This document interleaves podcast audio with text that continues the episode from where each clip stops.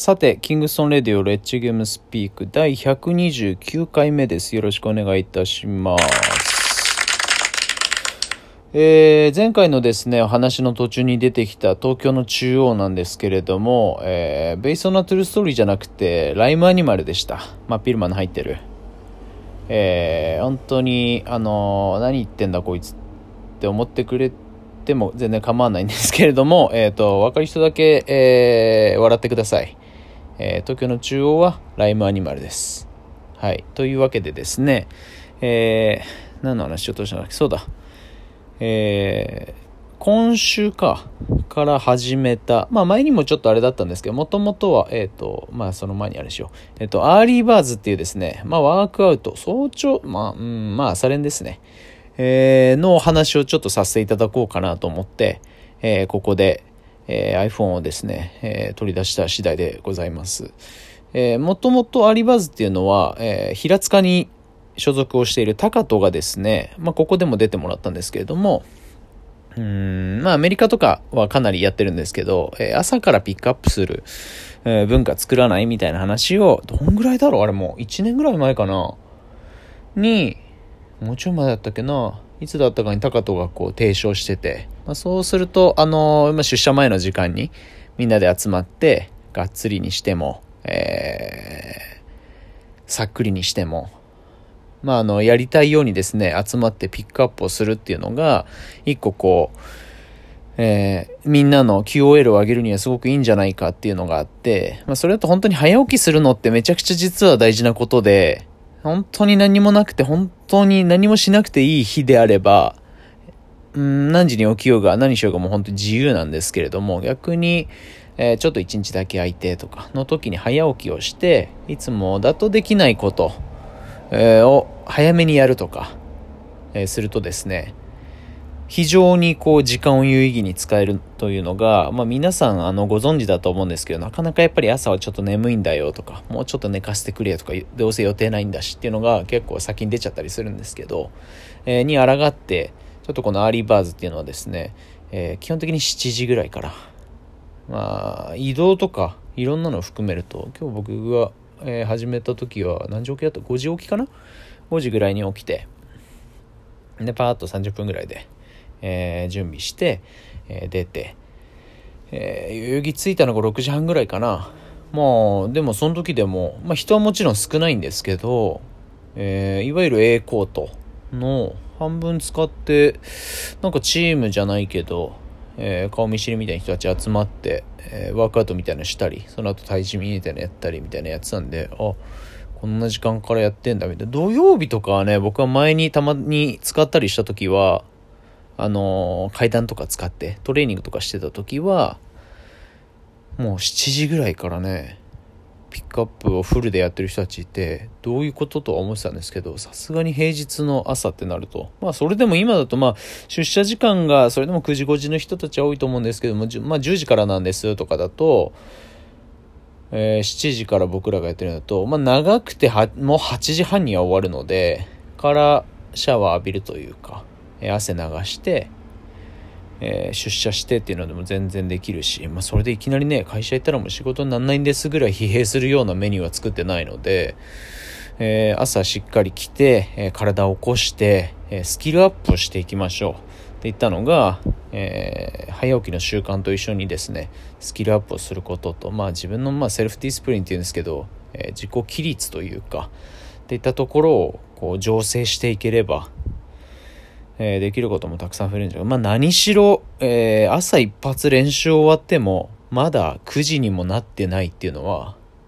ちょっと何にもなくてアラームつけずにパッと起きて9時ぐらいってよく皆さんもあるとは思うんですけども、の時にはもう一回練習できてるっていうのは、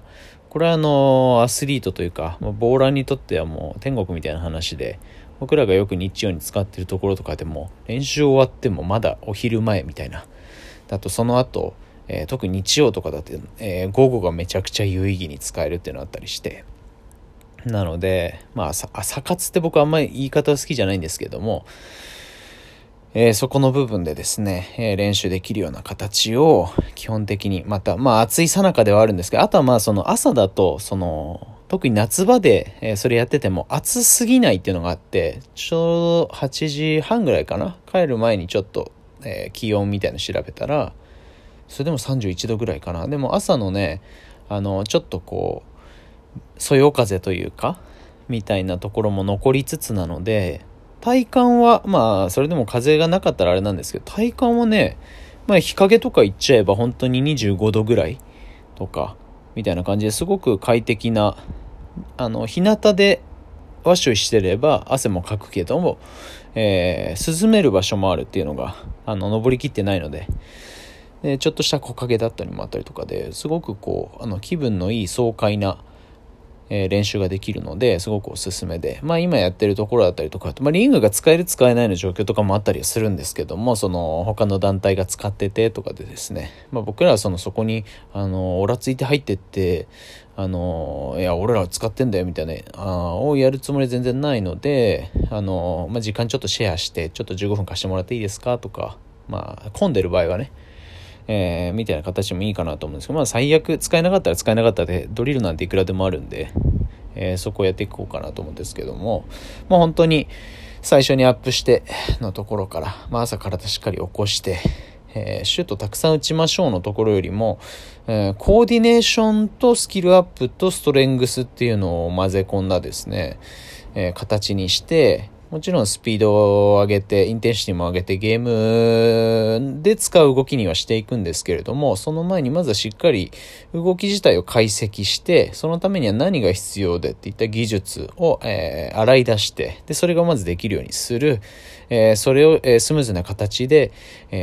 再構築していく、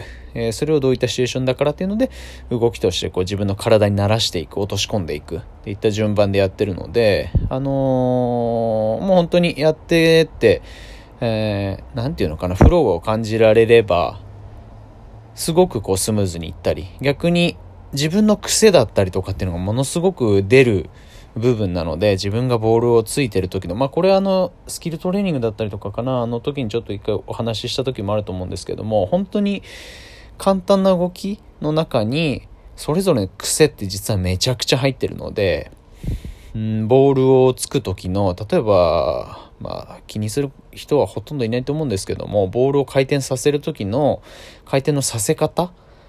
がどこにあるのか、例えば肩、肘、手首のところの使い方っていうのは多分ドリブルする時とかにいろいろあったりはすると思うんですけど、ボールを跳ねさせる時のボールの置きどこですねの点がどこでついてるのかっていうのが、それ5センチずれただけで結果が変わるのはそれ当然なので、そこをしっかりコントロールしてできてますかっていったところと、そもそものボールのラインがどこを通ってるのか、ボールの軌道ですねっていったのも含めて、一個一個しっかり分解して磨いて再構築をするという、これはもう以前にもお話ししたと思うんですけれども、まあ建物で考えると、実際に建ってるビルディングの鉄骨ですね、基礎工事だったりとかも含めて、そこを全然違う素材に置き換えることっていうのは物理的にまあ相当難しいと言わざるを得ないんですけど、バスケットの場合は、それ非常に簡単なので、そこの基礎部分だけ切り取るというか取り外して、それを精査してよりいいものにしてそこにまた埋め込むとすると、今までできてたものがより、しっかりとできるようになるっていうのがものすごく顕著に現れるので、まあもちろんそれは一朝一夕で簡単にできるものじゃないことの方が多いんですけれども、逆に一朝一夕で手に入るように感じたドリルって抜けるのも早いというか、実際には真剣勝負の中だと自分でピック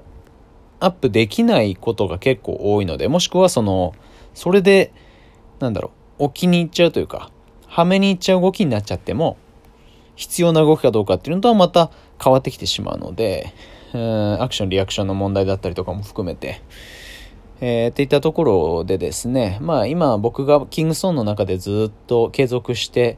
提唱してるのは、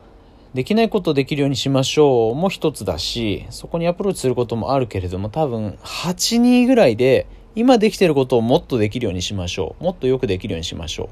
うの方が、プレイヤーとしてステップアップするのは、早いですね。圧倒的に早いので、なぜならもう今すでにある程度できているから。今全くない考え方だったり技術だったりをプラスでインストールしていくっていうのは、一線を越えた後じゃないと多分プレイヤーもコーチも想像したような効果を及ぼすことが少ないと僕は認識してるので、だったら今できてること、ジャンプシュートが 60% で入ってるんだったらそれ 65% にしましょう。もしくはドリブルだったりとか、ディフェンスもそうだし、いろんなところスクリーンの使い方だったりいろいろあるんですけども、が今使ってるものよりもちょっとでもいいものにしましょう、 2% いいものにしましょう、 3% いいものにしましょうってする方が、プレイヤーとしてはよっぽど平たくレベルを平たく難しいけども、文字通りの底上げっていうのができるので、そういった部分も含めてこのアリバーズでは、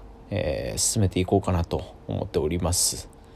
基本的には火曜日と木曜日の朝の7時ですね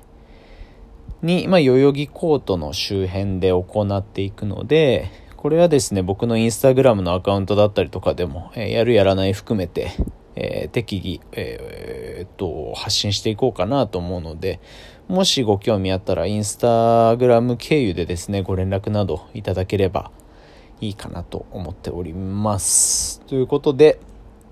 129回目かにお伝えしたかったのは、東京の中央はライムアニマルでしたということですね。ということでまた次回の更新でお会いしましょう。アディオス。